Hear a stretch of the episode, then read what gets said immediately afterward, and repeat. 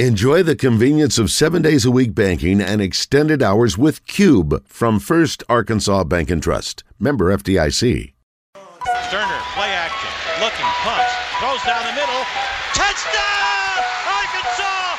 Oh my! Clint Stoerner is brought to you by Motorsports Authority. Stoerner throws, caught. Emmanuel Foot the tackle, touchdown, Arkansas! with two great locations and hundreds of vehicles to choose from. Stoerner, very confident, throwing down the middle. Hey, this Clint Stoerner, he's putting on a show. Check them out or visit online at msastore.com. Play fake,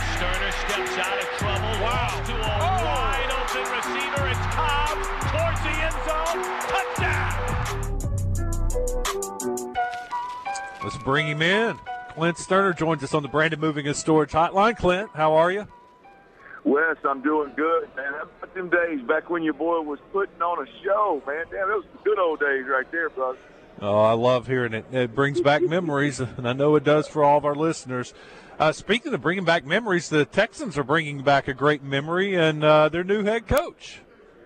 Yeah, man. Look, as as uh, as bad as the, the Texans have been and I don't just mean on the field. It, it has been some of the the, the uh, craziest, uh, more incompetent. Uh, I mean, stuff that I've seen top to bottom in an organization. Um, and they're to make documentaries about how bad it was. But um, I mean, you want to talk about an organization that hired the right guy, that got it right. Um, there was so much. There's so much more than just football uh, with what's going on in Houston. And and DeMeco Ryans is not. I mean, first and foremost, he's a great football coach. That that is a very promising, uh, you know, uh, future head coach, if you will. He hadn't hadn't had a game yet as a head coach, but arguably the best defensive coordinator in the game, not named not named Belichick. Um, and, and I'm gonna tell you, I, I, he was on our show yesterday afternoon, and and he is the real deal, man. There's something, Wes. You and I've talked about this before you know, uh, you know, authenticity plays um, in a big way in, in any walk of life. I mean, it don't matter where you're at. People greatly appreciate authenticity. Um, they may not like the fact that you fumbled in the biggest game in, in the history of, of, of Arkansas in a long time, but but they appreciate they appreciate authenticity, man. And, and I'm gonna tell you that that dude has it. He's a hell of a football coach. There's been a disconnect with the fan base down here for I'd say five plus years. And uh, with this hire, they immediately, uh, you know, mend those bridges and and uh, give themselves a chance to really fast track back to to uh, playing winning football as well as as uh, you know representing the city of Houston in a way that the fan base is proud of and, and the people down here are proud of. Clint, if you were the Texans GM, what would you do in the draft? You didn't get the number one overall pick, and obviously you need a quarterback.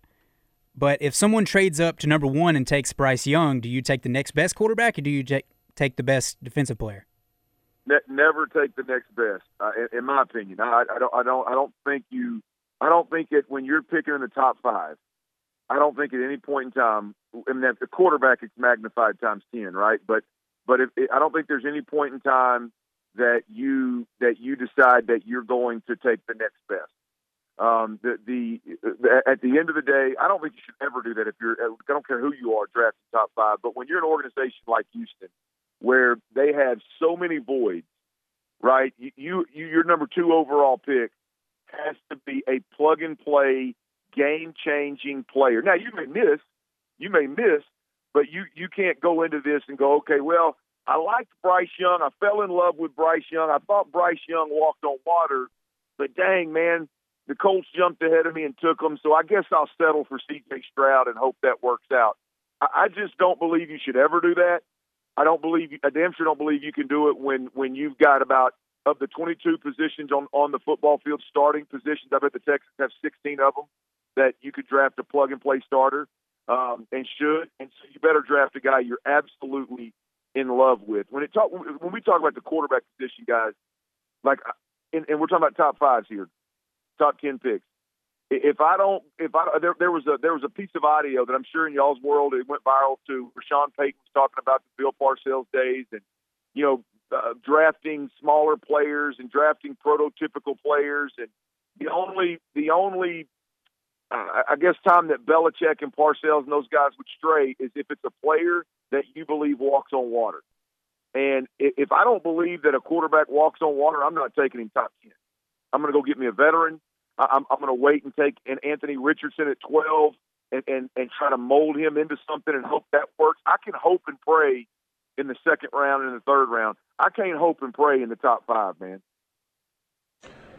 I love the hire of DeMeco Ryans for the Texans. Acre and I uh, had a little debate the other day uh, if this was a career ender for him. Can the Texans win with the ownership, the group, the GM, what they have right now? Is this is DeMeco Ryans going to be able to get it done? Would I would say yes. I mean, look, they fired a guy named Jack Easterby, which is outside of Houston, outside of Texas. Some folks are starting to learn his story and what and how detrimental he was to what went on here the last couple of years. Um, but they fired him about three four months ago, uh, and at that point in time, I, I think the tide turned. Guys like J.J. Watt started coming into the fold in terms of supporting the decisions and and the front office. Uh, you know, he, this was a guy that was an absolute snake that was tearing the, the organization down from the inside out uh, including the team. You saw the DeAndre Hopkins move. You saw how they ran off J.J. Watt. You saw, uh, you know, Deshaun Watson wants a trade. Now it turned out that the all the, the sexual assault charges off the field took a, a front seat, and rightfully so. They should have. But Deshaun Watson wanted out before all that stuff surfaced. Deshaun Watson wanted out because of one man was running that organization. They fired that guy about four months ago, and the general manager I think I believe has been checked and put in his place. Nobody gives a rip that he was with Belichick for 20 years. Nobody gives a rip that he has six uh, Super Bowl trophies on his on his mantle. The fact of the matter is, he's a first time he's a first time general manager.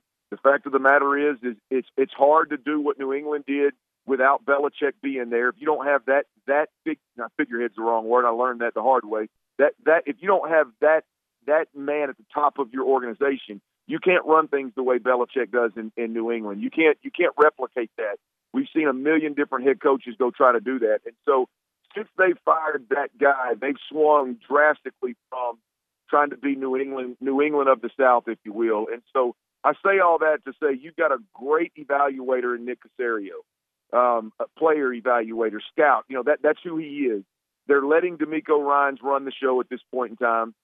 The owner has put his foot down on Nick Caserio and, and during this coaching search and said, we're going to do things differently. We're going to do things competently. We're not going to be the laughing stock of the NFL any longer, and I'm going to make sure of it. And you can say what you want. There's a lot of Tommy Tommy Boy references to Cal McNair. He took the team over from his son, and he's not the best public speaker out there. But but uh, when when it got to cutting time, and after two years of dysfunction, he put his foot down, and I, I think they got this thing right. And so to answer your question, Wes, absolutely they can win, assuming assuming everything I said is true, and all, all of a sudden Nick Caserio doesn't try to be Bill Belichick again and, and start stepping on people's toes all over the place. But I think they can. Clint Stoerner with us on the Brandon Moving and Storage Hotline. Earlier today, Pete Thamel tweeted out, uh, according to sources, uh, the effort for Oklahoma and Texas to leave the Big 12 a year early and join the SEC in 2024 has stalled out, and at this point, it's unlikely to come to fruition. Uh, as a as a college football fan, I kind of hate to see this, Clint. Um, I was I'm, I was excited. I'm ready to see Oklahoma and Texas in the SEC and see what they can do. What are your thoughts? Well, I hate to see it because I, I I just think it's it's. I mean, I, I throw the word dysfunction around. I love that word. I, mean, it's just like the Big 12 sitting out there in limbo with another year or another two years or, you know, what's the schedule going to look like. And I, and I just think kind of wallowing around in, in, in that dysfunction is, is a silly approach. Now, it's easy for me to say because I don't have contracts and dollars and, and all that kind of job mixed into it. So it's easy for me and you to sit here and say, yeah, man, I, I'm excited for the, them to, to leave. The answer is yes. I can't wait for OU and, and, and Texas in the in the in the SEC. I can't wait for those matchups with Arkansas. The sooner the better for us because right now, hell, you you skull drug Texas a year uh, uh, two seasons ago, and right now, I'd bet Arkansas against OU. You, we can talk about the six wins and all that, but the team that I watched, a healthy Arkansas team, I like my odds against Texas and I like my odds against OU where we sit today. So, yeah, I'd love to see them come in in 2023. It'd be beautiful. But if you're those two organizations, now their fan bases are a bit delusional. I, I got, I'm getting kind of hammered on Twitter right now because of this. If you're their fan base, hey man, I mean, if you're their team, they're in the Big 12 for a couple of more years.